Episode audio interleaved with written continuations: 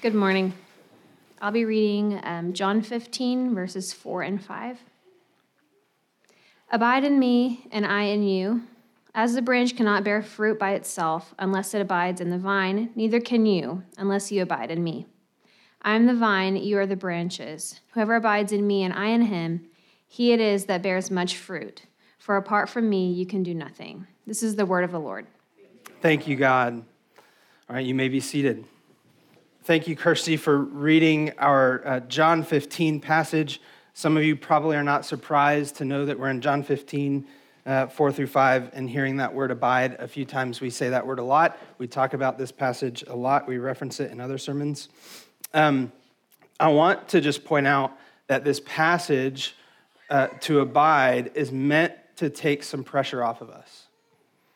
There's this saying, um, this idiom, it, it goes so far back that we don't know where it came from. Um, I've heard a few different versions of it, uh, but the, the, the primary message of the saying is, as the leader goes, so go the people. As the leader goes, so goes, so go the people. As the king goes, so goes the country. As the president goes, so goes the nation. As the pastor goes, as the elders go, so goes the church. And when I first heard this, I was like, wow, that's a pretty incredible piece of wisdom right there. That's a nugget. I'm going to hold on to that. Um, and then I thought about it some more. I was like, wait a second. That's just saying how nature works. That's just like, of course, it's it's the design of the leadership model to work as the, the leader leads. That leader is leading the people somewhere. And that makes a lot of sense.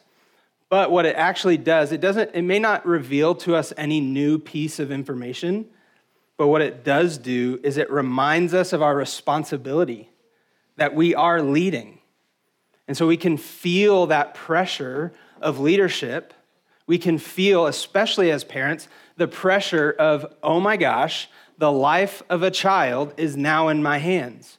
I hope that we've all gotten to that point as parents at some point. But you also start, if you're a part of the church, if you're um, leading your family uh, through discipleship, through um, knowing and following Jesus, that's probably also another point of pressure that you felt, right?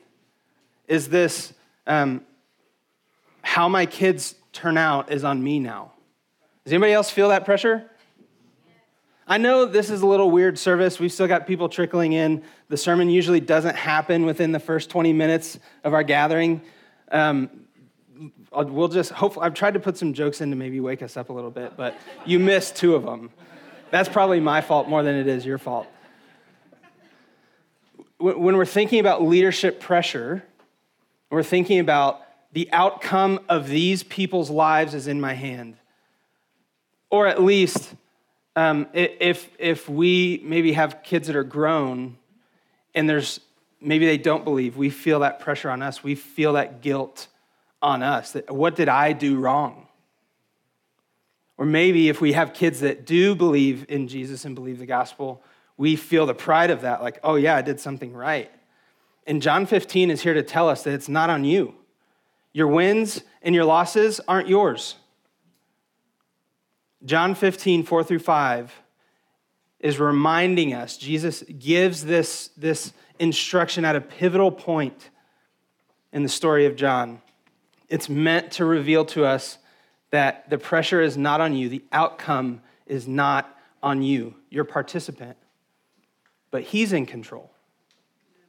So if you feel that, that pressure of parenting, if you feel that pressure of leading, you can just remember what Jesus says in John fifteen, four through five. He says, abide in me, and I'll abide in you. The word abide, Um, we can swap that out for another word, remain. The concept here, we can think of it more as surrender. Surrender to me. Just stick with me. Stay intertwined with me. Just be, just be lockstep with me, Jesus is saying. Because if you cut a branch off the tree, it's not going to bear fruit. If you're trying to do all this on your own, under your own power, in your own strength, on your own intellect, on your own parenting abilities, memorizing all these parenting books, all these leadership books, you can't do it. You're cutting yourself off from the vine. So the pressure is off. You're called to abide. Now, practically, we're like, okay, yeah, that's fine. I've heard that. I've read this part of the Bible. Now tell me what that means. Um, Jesus, what Jesus is saying in John fifteen is what this idiom is saying. As the leader goes, so go the people, right? You will multiply. You will. Whatever direction you're running, you're going to take people there. If you're a parent, whether you're active or you're passive in your parenting, you're leading. You will multiply. But what also Jesus is saying is that when, when our lives are intertwined with his, when we abide in him, we remain in him and surrender to him, we remember the pressure's off of me, and we're just following Jesus. What, what Jesus is saying in John fifteen is that he will bear the good fruit in the people's lives around us. So whether we have kids in the home or we don't, whether um, we're young singles, and there are people that look to us maybe, if we're involved in the church in any way, whether we're at a small group, whether we're volunteering in kids ministry, you will multiply. If the goal of our kids ministry, if the goal of our parenting, if the goal of um, our influence in the world, even if we're not necessarily talking about children, if our goal of, of having any influence in people is to multiply the gospel, where do you think the gospel comes from first? It's got to come from us. Do you believe what you're saying? Do you believe the gospel that you proclaim? And so Jesus in John fifteen is not giving a list of ways to abide. It's not the three best tips for abiding in Christ. It's not um, even parenting advice. It's not a list of to-dos. It's a way to live.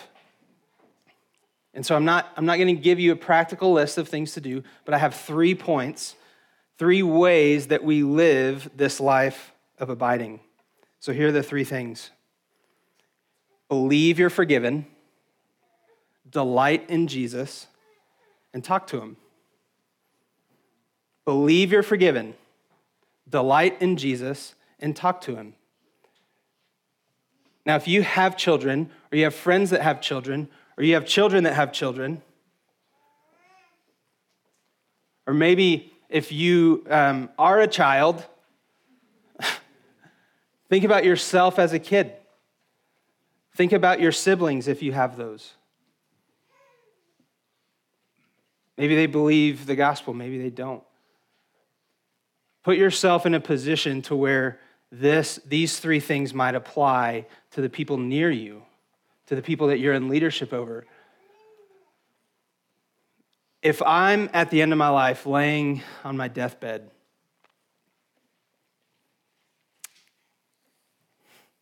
that wasn't in my sermon, and I don't know why I said it, but instantly, emotions, right? If I'm if I'm there and I'm thinking about, man, what did I hope for my kids' life? I want them to believe they're forgiven, right? I want them to delight in Jesus and that nothing will take away that joy. That, that no person could put fear in them enough to make them stop delighting in Jesus. That no circumstance could put fear in them enough to take their attention away from him. And I want them to have lives of prayer, not, not just cold, religious, empty prayer that we're just reciting things that were written down before we were alive, but a, this vibrant, I'm thinking about God all day long. I'm talking to him all day long. Prayer does include reciting scripture. It does re- include reciting written things. But a life of prayer is so much more than that. when we believe we're forgiven, we will delight in Jesus, and then we'll talk to him. That's just a way to live. And so we'll start there um, with number one, because that's where you start things. Abiding in Jesus. Abiding in Jesus, remaining in him, means that we daily wake up and receive forgiveness. Daily. You must do it daily. You must receive forgiveness daily. It sounds too simple. I hope you're listening. It sounds too simple. You must receive daily your forgiveness because you are forgiven. What, what if you woke up every morning and you realized all the all the, the things, the mistakes I made don't have any permanent lasting impact on my future? What if you woke up as a parent afraid to, to make some more mistakes today, but then you realized, oh yeah, it, it, all the mistakes I've already made, all the ways I've sinned against my kids, and anything in the future, that doesn't have the power anymore to determine my future, my kids' future, the outcome of my life or their life.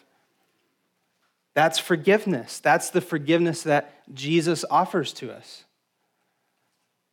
You see, our story as Christians is that um, from the very beginning of human history, we had this disposition of sin and rebellion. Not just that we did bad things, not just that Adam and Eve disobeyed, but then and now we have a disposition. That means that we just have this natural bent towards disobeying God and rebelling against him. For many reasons, most of them are that we want to be like him. We want his position. We want power and control over our lives, even though we're train wrecks at it. But even before that, before that moment, before Adam and Eve sinned, before we had this natural bent, this disposition, God knew. And so he already had a plan. And his plan was that he would send his son to live just like us, to live among us as one of us, in weakness, yet without sin. And that he would die on a cross so that in our weakness, we would be forgiven. Right? He paid that perfect price of forgiveness for us so that this, the disposition towards sin and rebellion would not kill us anymore. That we would have this eternal hope to live forever with God. This is forgiveness. This is what we wake up with daily. If we're not daily receiving the forgiveness of Jesus, then we cannot daily give it out. As the, the leader goes, so go the people, right? And so if we want our kids to believe they're forgiven, we must believe we are forgiven daily. Now, there's this incredible story um, in Matthew eighteen where Jesus describes this man who um, was forgiven of much, and then he wasn't forgiving of much. And there's a, a, a pretty serious warning there. But we see throughout the life of Jesus, he's repeating this common phrase, if you forgive others, you will be forgiven. And it's not this contractual if-then. It's if you're forgiving others, then you're truly believing that you are forgiven. Now imagine in your home, whether you have kids or you don't, in your home, whatever your nuclear family is, imagine this transformative power of undeserved, unearned forgiveness. We're constantly sinning against each other. And if we are not daily waking up receiving forgiveness, we will not daily be able to give it. And so if we lead our kids towards forgiveness, but we're not offering forgiveness, will they believe that they are forgiven in Christ? When Jesus says, abide in me, he's talking to all of us. He's talking to all of us who believe. So parents, when Jesus says, abide in me, he's talking to you first. Believe you're forgiven, and then teach your kids they're forgiven. Um, one of the fears that, that we have of, of having this transforming, radical forgiveness, this way of life that's that we just forgive without people having to earn it from us, without people having to make it up and make it right. One of our fears is that, well, we're just going to produce this generation of kids that do whatever they want. As if the grace of Jesus takes us farther from the gospel. But what if we believed that instead of, well, I'm just not going to show you your sin, you don't have anything to be forgiven of, so I'm just going to kind of ignore you. What if I lead you and I forgive you? What if I say, hey, you sinned against me, but I forgive you? What if we show that kind of mercy and grace so we're not screaming at one another, but we're forgiving one another of the wrongs that we have done? Well, then we're, we're not focused on behavior. We're leading our kids, giving our, our kids and the people around us this opportunity to see a radical forgiveness that is not focused on behavior, but on love. Now we have kids believing the authenticity of the gospel because they know they're loved. They know they're forgiven. They don't have to earn it. When we believe we're forgiven and that Jesus purchased this forgiveness, then we This this leads us to delight in him. Um, so we believe we're forgiven. We delight in Jesus. Now, as the leader goes, the people go. Um, th- this is true, one, because leaders teach, but also because people learn. Parents teach, but kids learn. You don't have to always intentionally teach them. They are always intentionally learning. Right? Um, they're watching you. This comes into play too, where our affections are. I enjoy gardening, and any time um, when it's daylight outside, if I walk outside my backyard, I do not hear the door shut right behind me because there are four pairs of feet following me. They know Dad likes the garden. There must be something there to enjoy. They don't think about that cognitively, right? They, it, it's just in them. Whatever Dad enjoys, I'm gonna, I'm gonna see if I enjoy that too. There must be something there to enjoy. So if we delight ourselves in the Lord, if we delight ourselves in the gospel, if we delight ourselves in the forgiveness that has been earned for us, our kids will delight themselves in Jesus. They will delight themselves in forgiveness. They will delight themselves in the gospel. It's not that we have to take our kids to church. We have to take them to V B S. We have to sing them the right songs and make them memorize scripture so that they'll find Jesus attractive. We don't need to make Jesus any more attractive than he already is. We just have to let our souls be attracted to him. It starts with us. And even if we're not parents, you could probably see the correlation between your life and the outcome of your life right now. I heard this incredible story. We were talking about, um, it was a conver- conversation about sin and how to, uh, it, it's, it's actually from a Puritan's work called The Expulsive Power of a New Affection. The expulsive, like getting rid of something, expelling affections out to fill with new affection. And John Piper told this story about, okay, or asked this question really, a parable. How do you empty a cup of air? What's the most efficient way to empty a cup of air? You fill it with water. And I was like, oh, I never would have thought of that. But again, it's just one of those simple things that you're like, oh yeah, I should have thought of that.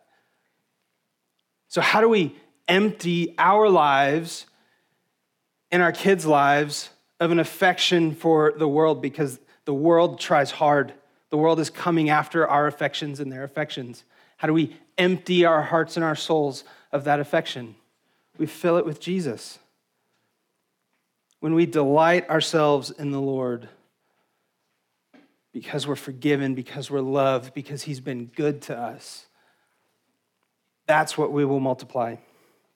Now, moving into this third point, um, when we believe we're forgiven, we will delight ourselves in Jesus, and we're just going to talk to him.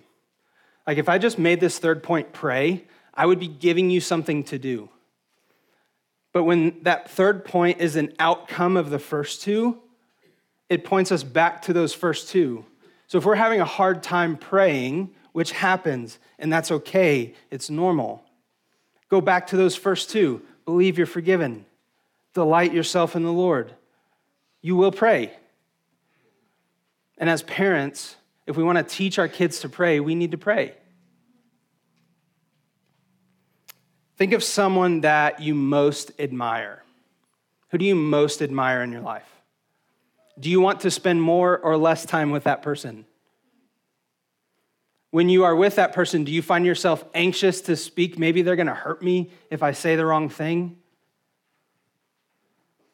Maybe, actually, you find yourself just content with not speaking. Just being with them is enough. This is prayer. At Redeemer, we define prayer as being with God, sometimes talking. Because when we believe that we're forgiven and we delight ourselves in Jesus, we will talk to him. We will meet with him. And sometimes words don't have to come. Prayer is also this space where we're both reminded of our story of forgiveness and where we grow in delighting in Jesus. So I've got, I'm gonna, I'm gonna speak to both parents and par- parents of young children who live in the home and people who are not parents of young children who live in the home. All right, so this abiding, this, um, when we believe our story, or sorry, when we believe we're forgiven, when we delight ourselves in Jesus and we talk to him, how do I make this a part of my life of influencing the next generation? Parents, what we're commissioning you to do is live out your relationship with Jesus in front of your kids. Now that means intentionally answering their questions. If they haven't started talking, that means they haven't started asking questions. The minute they start talking, they start asking questions. This is a good thing. I have to remind myself of that. I have four of my own. But also, you need to know kids make assumptions. So you have to ask questions. Ask them what they think. Ask them how they feel. And that might terrify you. It's terrifying. But remember, just abide. Be your Jesus-following self, and it'll come. He'll give you the words. Um, showing your kids what it looks like to trust and follow Jesus, you also need to know, is slow and patient work. You're working at God's pace, not yours. So be kind to yourself. Be kind to your kids. It's slow and it's patient work. He will bear fruit. He won't always show it to you, but he will. Um, the other the other thing is we want you guys to, to lead your kids and your family in your homes. Yes, we're also parents.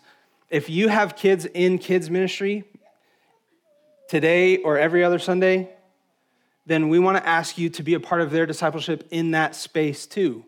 We don't offer childcare on Sunday mornings. We offer children's ministry. This is discipling of children, okay? The bottom line, parents, abide, remain, surrender.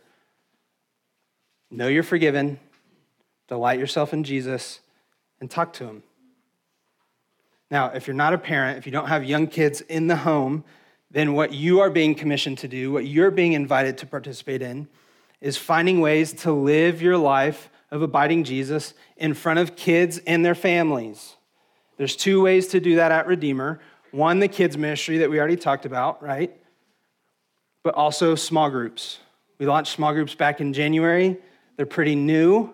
We're still working through that awkward getting to know you phase. so it's not too late. If you're not in a group here at Redeemer, we want to invite you into one. We are open to them being intergenerational, multi-life stage groups. We're just going to trust that whatever happens, happens.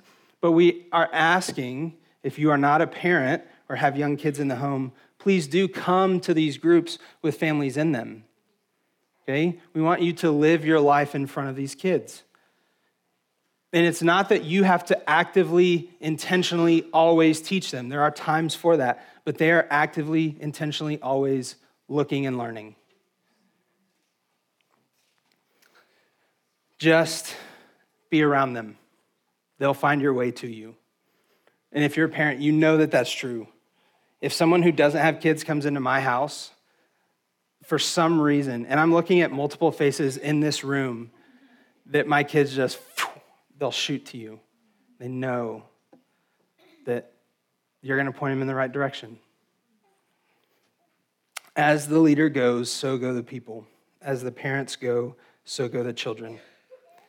Believe you're forgiven, delight in Jesus, and talk to him. Now, abide in Jesus. You will bear fruit. Now, I'm going to pray. We're going to transition into um, the commissioning service. And then after the commissioning service, we're going to share communion together. And then we're going to sing one more song. So, um, Cassie, you can go ahead and come up. Um If if that's what you're doing next. All right. Worship. That's right. We're singing songs. Thank you. Cassie did not come up. Band, you can come up. I'm going to pray. I'm so used to doing things right after I preach. Please pray with me. Holy Father, we trust you to be enough to lead our discipleship. We trust you by your Holy Spirit, to be powerful enough, to be smart enough, to be um, well enough behaved for us, to be um, in the hearts and the souls of our kids and the people around us enough to bear fruit in their lives. And so, God, we surrender to you in this process of abiding. Would you remind us of the forgiveness that you've won for us? Would you make this a daily work? Would you fill our souls and our hearts and our minds with new affections of you as we think on this forgiveness that you've won for us? And God, would you teach us to pray, not just to recite prayers, but that we would live lives of prayer, that prayer would be breathing to us.